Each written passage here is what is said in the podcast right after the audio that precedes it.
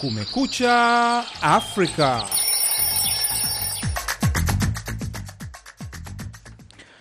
Hii ni idhaa ya Kiswahili ya Sauti ya Amerika, VOA, ikitangaza kutoka Washington DC. Karibu katika matangazo ya Kumekucha Afrika. Bila shaka, hujambo msikilizaji, popote pale unapotusikiliza. Jina langu ni Idi Ligongo Naitwa Mkamiti Kibayasi. Tunakukaribisha katika matangazo ya Jumatano, Disemba 27, 2023. Mwaka ndio hivyo unayoyoma. Tunasikika kupitia redio zetu shirika katika eneo zima la Afrika Mashariki pamoja na maziwa makuu. Vilevile unaweza ukatupata kupitia mtandao wetu wa VOA swahili.com.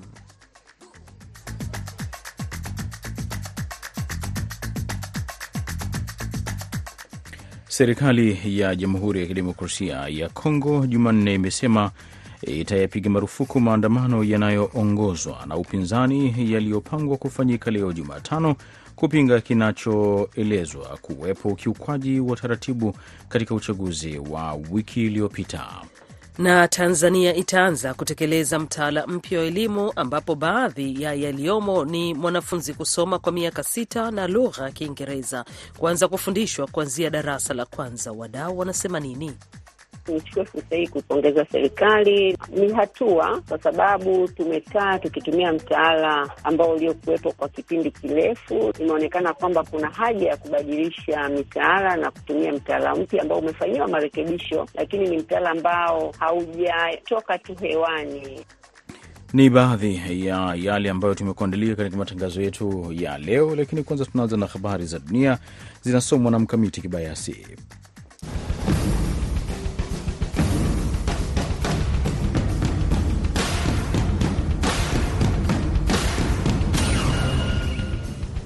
Mafuriko yaliyotokana na mvua kubwa katikati mwa Kongo yamesababisha vifo vya watu ishirini na wawili wakiwemo kumi kutoka familia moja, afisa mmoja wa eneo hilo ameeleza Jumanne. Mvua kubwa ilionyesha katika wilaya ya Kananga katika jimbo la Kasai Central iliharibu nyumba na miundombinu mingi, gavana wa jimbo hilo John Kabea alisema, wakati juhudi za uokozi zikiongezeka za kuwatafuta manusura. Vifo vingine vitano vilithibitishwa baadaye Jumanne, pamoja na idadi ya vifo kumi na saba vilivyoripotiwa, alieleza. Kuanguka kwa ukuta kulisababisha vifo vya watu kumi, watu wote wa familia moja huko Bikuku, Kabea amesema.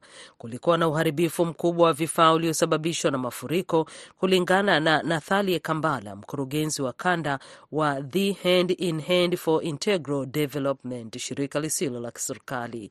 Mafuriko yaliyosababishwa na mvua kubwa yanashuhudiwa mara kwa mara katika maeneo ya Kongo, hasa katika maeneo ya ndani kabisa. Mwezi Mei zaidi ya watu mia nne walifariki kutokana na mafuriko pamoja na maporomoko ya ardhi yaliyosababishwa na mvua kubwa iliyonyesha usiku kucha katika jimbo la Kivu Kusini huko mashariki mwa Kongo. Wapiganaji watatu zaidi waliuawa katika shambulio la Israel lililomuua jenerali mwandamizi wa jeshi la Iran la Revolutionary Guards karibu na mji mkuu wa Siria, limesema shirika linalofuatilia vita.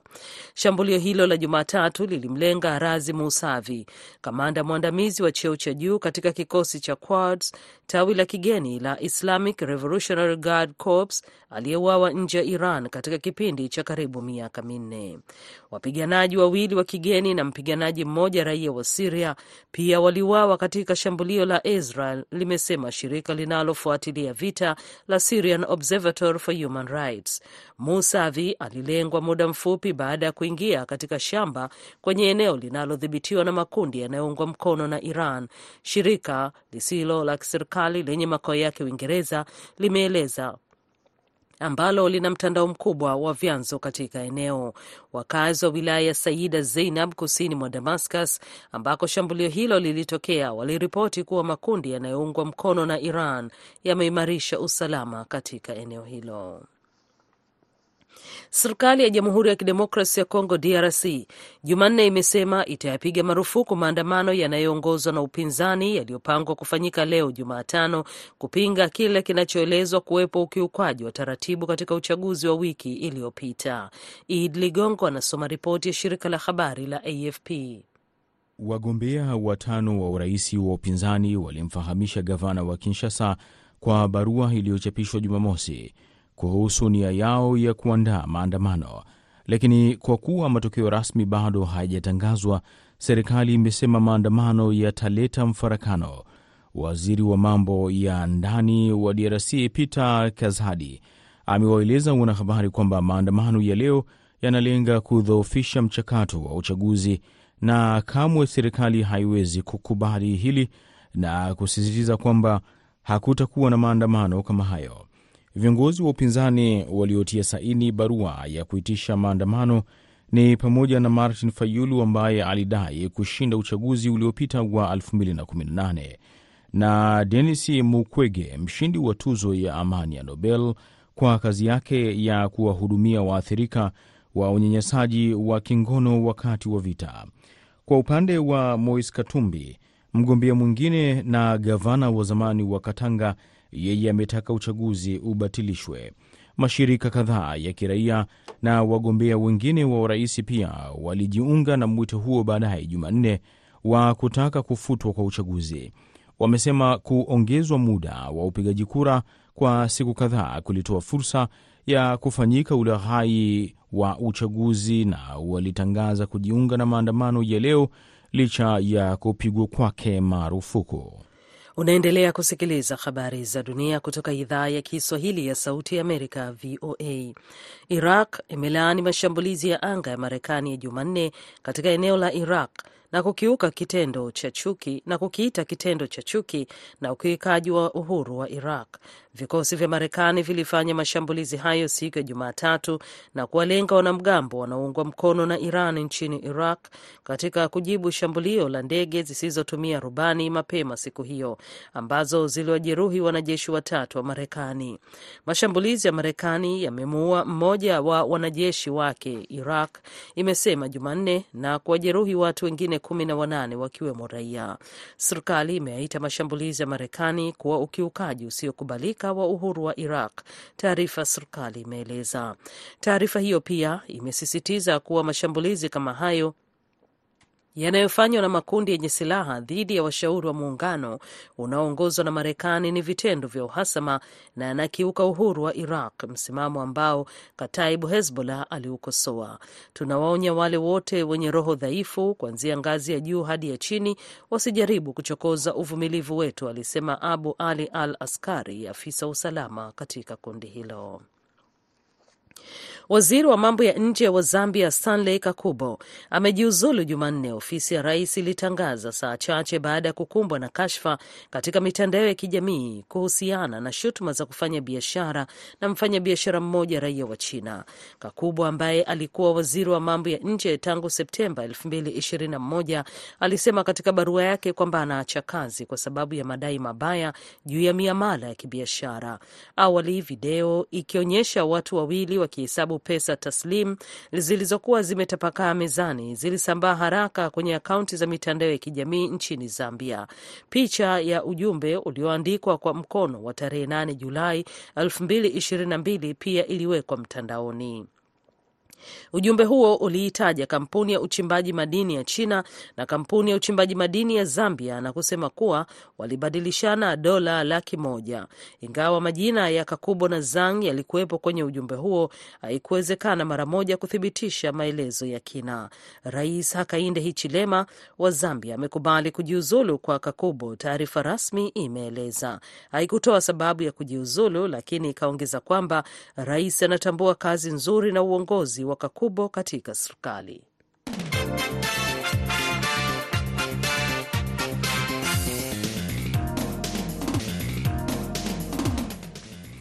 Unaendelea kusikiliza matangazo ya Kumekucha Afrika ya idhaa ya Kiswahili ya Sauti ya Amerika kutoka Washington DC. Shukrani za dhati kwake Mkamiti Kibayasi kwa kutusomea habari za dunia na kutupasha yale yanayoendelea ulimwenguni. Na hivi sasa tunaendelea na ripoti zetu moja kwa moja. Tunaelekea nchini Uganda, ambapo rais wa taifa hilo Yoweri Kaguta Museveni amelaani shambulizi la kundi la waasi la ADF lililosababisha vifo vya watu watatu magharibi mwa Uganda. Zaidi ya watu hao wameuawa kwa muda wa wiki mbili tu tangu kundi hilo lililo na uhusiano na kundi la kigaidi la Islamic State lianze kutekeleza mashambulizi magharibi mwa nchi hiyo. Sadam Mubali anaripoti kamili kutoka Kampala. Adwin Ngwabinji wa miaka 78 na wajukuu wake wawili waliuawa kwa shambulizi la kigaidi lililotekelezwa na kundi la Allied Democratic Forces lenye uhusiano na kundi la kigaidi la ISIL usiku wa Krismasi wilayani Kamwenge, takriban kilomita 300 kutoka Kampala, magharibi mwa Uganda. Museveni amelaani shambulizi hilo na kuamuru jeshi la nchi hiyo kuajiri maafisa wa kulinda vijiji mara moja. Tunaenda kuandika jeshi la kulinda vijiji la kulinda vijiji kutoka maeneo haya ili waweze kudhinisha au kuthibitisha kwamba usalama wa eneo umeenea, ili wenye wanajiponyeza watakuta jeshi ambayo linalinda vijiji lipo tayari. Kwa mujibu wa Kuraije, jeshi la Uganda limeanza msako wa kuwawinda waasi hao. Pamoja licha ya kuwa mashambulizi haya ametokea, na hakikishia wananchi hakikishia wananchi kwamba uh, wasiwe na wasiwasi. Ulinzi tutazidi uh, kuimarisha, na hichi kikundi bado tunakiwinda, lazima uh, tukishambulie. Shambulizi hilo linakuja wiki mbili tu baada ya shambulizi sawia na hilo lililotekelezwa katika wilaya hiyo na kuua watu kumi katika msitu wa Chibare. Uganda ilianzisha mashambulizi dhidi ya kundi hilo mwaka 2021. Kwa mujibu wa rais wa nchi hiyo, operesheni hiyo imepata manufaa makubwa. Kundi la uasi la ADF lilianzishwa mwaka 1990 dhidi ya serikali ya Uganda na limechangia pakubwa katika kuzorota kwa usalama nchini humo, ambapo hivi majuzi lilishambulia na kuwaua wanafunzi 42 wilayani Kasese, magharibi mwa nchi hiyo. Sadam Mubale, Sauti ya Amerika, Kampala.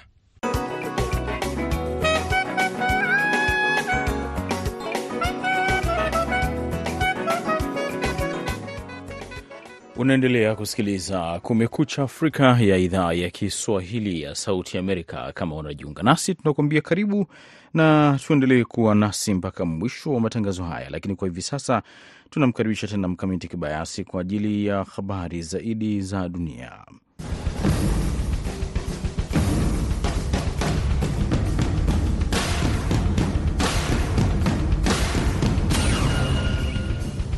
Wanamgambo wa Kihouthi wanaoungwa mkono na Iran nchini Yemen wamedai kuhusika na shambulio la kombora siku ya Jumanne katika meli inayobeba kontena kwenye bahari ya Sham na kwa jaribio la kuishambulia Israel kwa kutumia ndege zisizokuwa na rubani.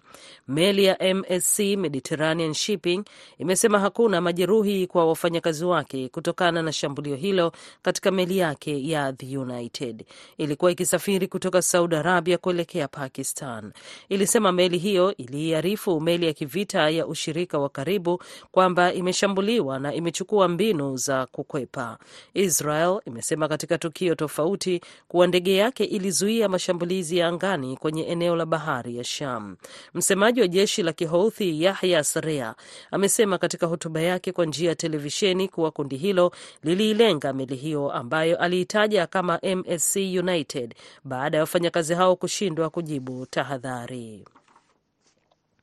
Iran imeanza tena kurutubisha madini ya uranium kwa kiwango kilicho sawa na mwanzoni mwa mwaka huu. IAEA imeeleza Jumanne, wakati nchi hiyo ikiharakisha mpango wake wa nyuklia huku ikikanusha kuwa inatengeneza bomu.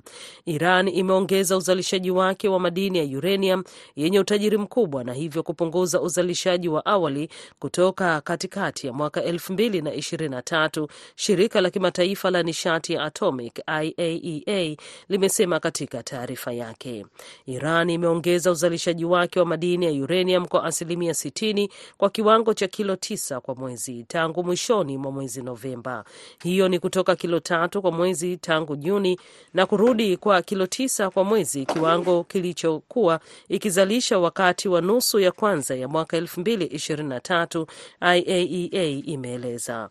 Tarehe 19 na 24 Disemba, wakaguzi wa IAEA walithibitisha kiwango cha uzalishaji wa madini ya uranium yaliyorutubishwa kwa kiwango hiki kwenye vituo viwili ambapo Iran inafanya shughuli hizi, kiwanda cha kuboresha mafuta cha Natanz na kiwango cha kiwanda cha kuboresha mafuta cha Fordo ilieleza silaha za nyuklia zinahitaji madini ya uranium kwa asilimia 90 wakati asilimia 3.67 inatosha kwa vituo vya nyuklia.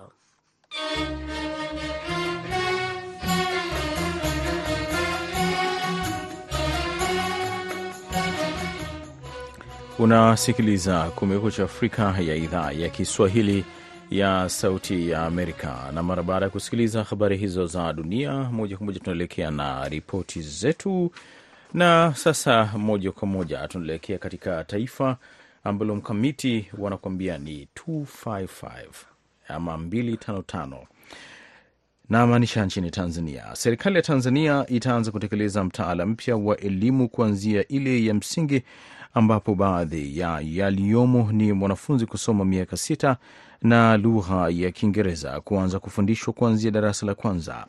Mwenzangu Sande Shomari amezungumza na Dkt Khadija Jilala kutoka Chuo Kikuu Huria, ambaye anaanza kwa kusema ameupokea vyema mtaala huo mpya.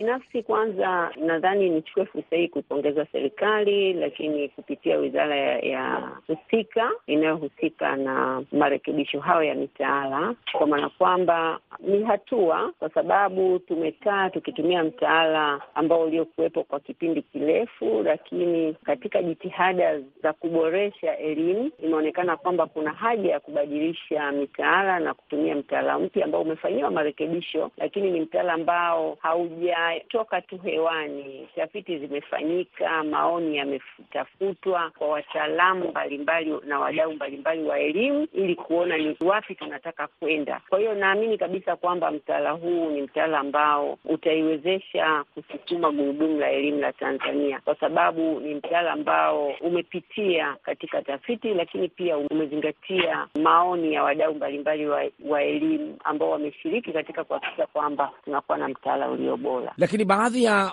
wachambuzi na baadhi ya walimu wenyewe wanasema kwamba hii itakuwa ngumu kutekeleza, kwa sababu wanasema shule nyingi hazina maabara. Sasa unafanyaje elimu ya namna hiyo? Pengine upande huo umeuangalia? Ni kweli kwamba unajua, hakuna jambo ambalo linafikiwa kwa ufanisi mara moja. Ni kwamba ni lazima, kila kitu lazima huwa kina mwanzo, na mara nyingi huwa wanasema, Waswahili wanasema mwanzo ni mgumu. Kwa hiyo naamini kabisa kwamba mtaala una malengo mazuri, una nia njema, kama hivyo ambavyo nimesema. Unatambua kwamba bara letu tumekuwa ni wapokezi wa teknolojia na uvumbuzi na ubunifu mbalimbali, lakini kutumia mtaala huu ni kwamba watafundisha wanafunzi kwa vitendo. Sawa, hakuna maabara kama ambavyo inasemekana, na ni kweli, ni dhahiri kwamba si kila shule ina maabara. Kwa hiyo naamini kabisa kwamba kwa sababu mtaala unaenda kutekelezwa, naamini kabisa kwamba serikali inajipanga na imejipanga kuhakikisha kwamba wanafikisha vitendea kazi na nyenzo mbalimbali za kujifunzia ili kutekeleza mtaala huo. Na hapo hapo kwenye madarasa umezungumzia hii mpango mpya wa kuishia darasa la sita, na vilevile vile kuna swala la kufundisha Kiingereza kuanzia darasa la kwanza. Pengine haya mawili kwa upande wako umeyapokea vipi? Kwa upande wangu mimi naona ni sahihi na naona ni kuishia darasa la sita, apate muda wa kusoma akiwa bado ana akili nzuri, lakini ukipeleka mtoto katika umri mdogo inamsaidia pia kukua katika makuzi yaliyo sahihi. Kwa upande wa lugha ni sawa, tumekuwa na hoja mbalimbali. Sasa serikali imekuja na wazo kwamba ifundishe lugha ya Kiingereza kuanzia darasa la kwanza. Ni wazo zuri sana, lakini ambacho mimi ningekisisitiza kwamba hata kama wanafundishwa watoto Kiingereza kuanzia shule za msingi, kutolewe mafunzo kwa hao walimu wanaofundisha Kiingereza, tuwe na walimu bora kabisa watakaojenga msingi bora kabisa wa lugha ya Kiingereza ili kuwawezesha watoto wetu kuweza kuwa mahiri kabisa katika lugha ya Kiingereza. Shukrani ripoti hiyo. Ni Daktari eh, Khadija Jalala akizungumza na VOA kutoka Dar es Salaam, Tanzania. Na zaidi ya jamii ishirini zinazoomboleza hivi sasa mauaji zaidi ya watu mia moja yaliyoratibiwa na genge la magaidi katika wilaya moja huko eh, katika jimbo la Plateau kaskazini mwa Nigeria. Jamii hizo zilishambuliwa siku mbili mfululizo na kundi la magaidi waliokuwa na silaha kali ambao sasa wanatafutwa na vikosi vya jeshi na usalama. Mwandishi wetu Collins Atonhebe ana ripoti kamili. Gavana wa jimbo la Plateau Caleb Muftwang amelaani vikali mauaji ya watu wasio na hatia yaliyotokea wakati wa mkesha wa Krismas. Mauaji haya yamewaathiri idadi kubwa ya wanawake na watoto na kuongeza kuwa mauaji hayo hayastahili kuvumiliwa hata kidogo. Tumepoteza watu wasio na hatia kutokana na mashambulizi ya mara kwa mara katika maeneo ya serikali za mitaa za Mangu, Barkenladi na Bokos. Nasema sasa imetosha.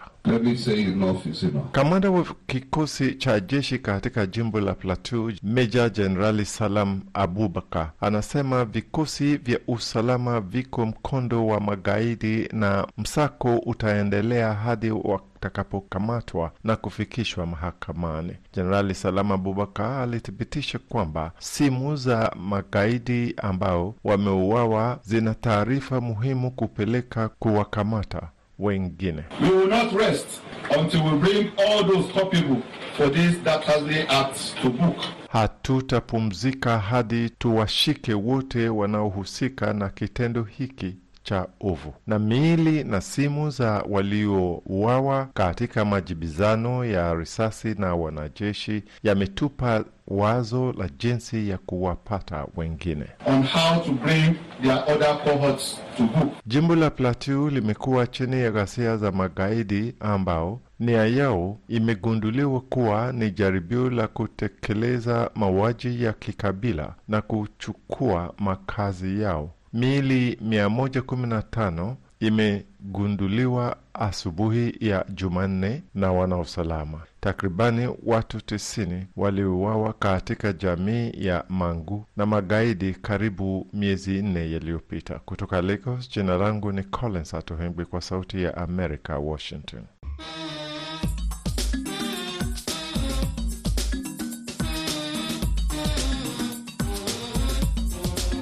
Idhaa ya Kiswahili ya Sauti ya Amerika sasa inakuletea jukwaa la vijana. Leo katika jukwaa la vijana, mwenzangu Sandey Shomari anamulika matukio ya unyanyasaji wa kijinsia kwa watoto nchini Tanzania kwa mwaka 2023. Tuungane naye kwa taarifa kamili.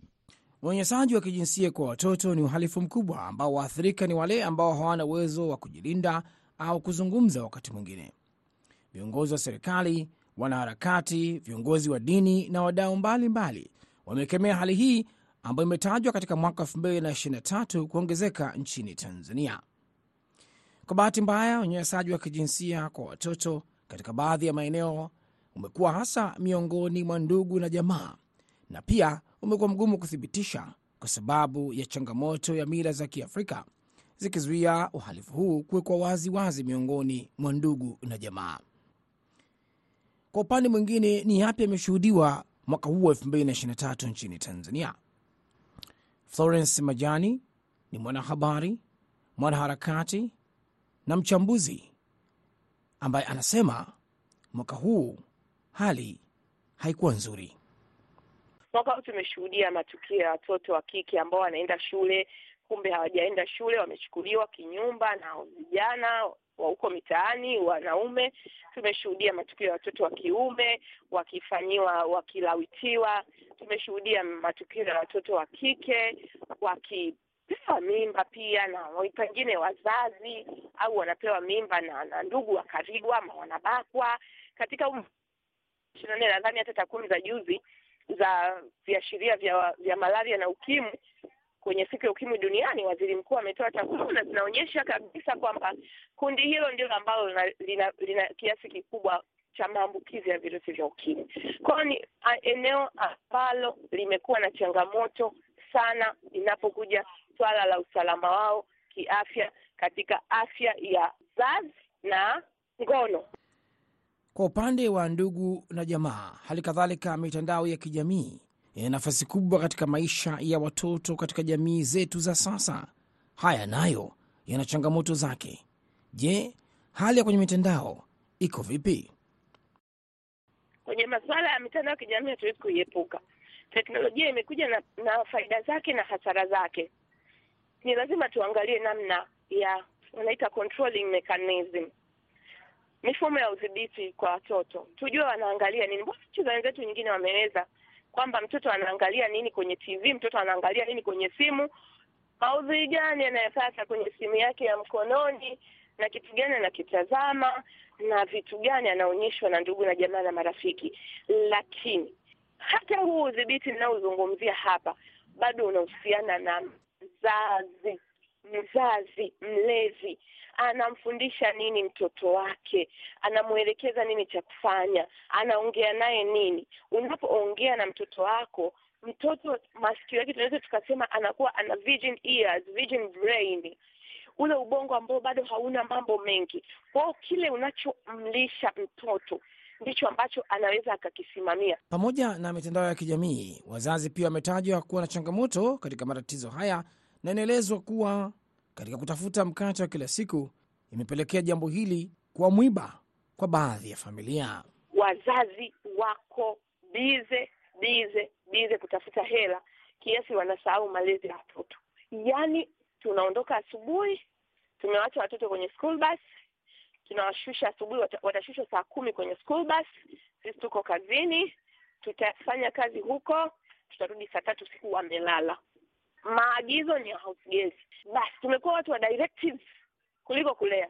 Kulea ni sehemu hata ya kukaa nao, kuzungumza nao na kwa yaani ile kuwa monitor kwa ukaribu, kujua tabia zao na miendeleo yao kwa siku. Kwa hiyo hizi shughuli za dunia zinatufanya wazazi tunakuwa mbali na watoto, kwa watoto wanaharibikiwa kivyao huko katika dunia yao. Tunakuja kushtuka tukiwa tumeshachelewa, mtoto kashaharibika, hata atengenezeki tena. Kwa mujibu wa mtandao wa Everett, takwimu za unyanyasaji wa kijinsia zimeripotiwa kwenye vyombo vya habari na vyombo vya kutekeleza sheria kama ifuatavyo: asilimia 67 wakiwa chini ya umri wa miaka 18, asilimia 34 wakiwa chini ya umri wa miaka 12 na asilimia 14 wakiwa chini wa umri wa miaka 6. Hali kwa ujumla inahitaji maboresho. Kwa kiasi kikubwa, watoto bado wanaendelea kupata tabu na kuteseka, kwa hiyo mengi bado yanahitaji kufanyika. Sande Shomari, Sauti America, Washington DC. Shukrani Sande Shomari kwa makala hiyo ya vijana, ukiangazia matukio ya mwaka elfu mbili na ishirini na tatu. Kabla ya kukamilisha matangazo yetu ya Kumekucha Afrika, tumwalike tena Mkamiti Kibayasi kwa ajili ya habari zaidi za dunia.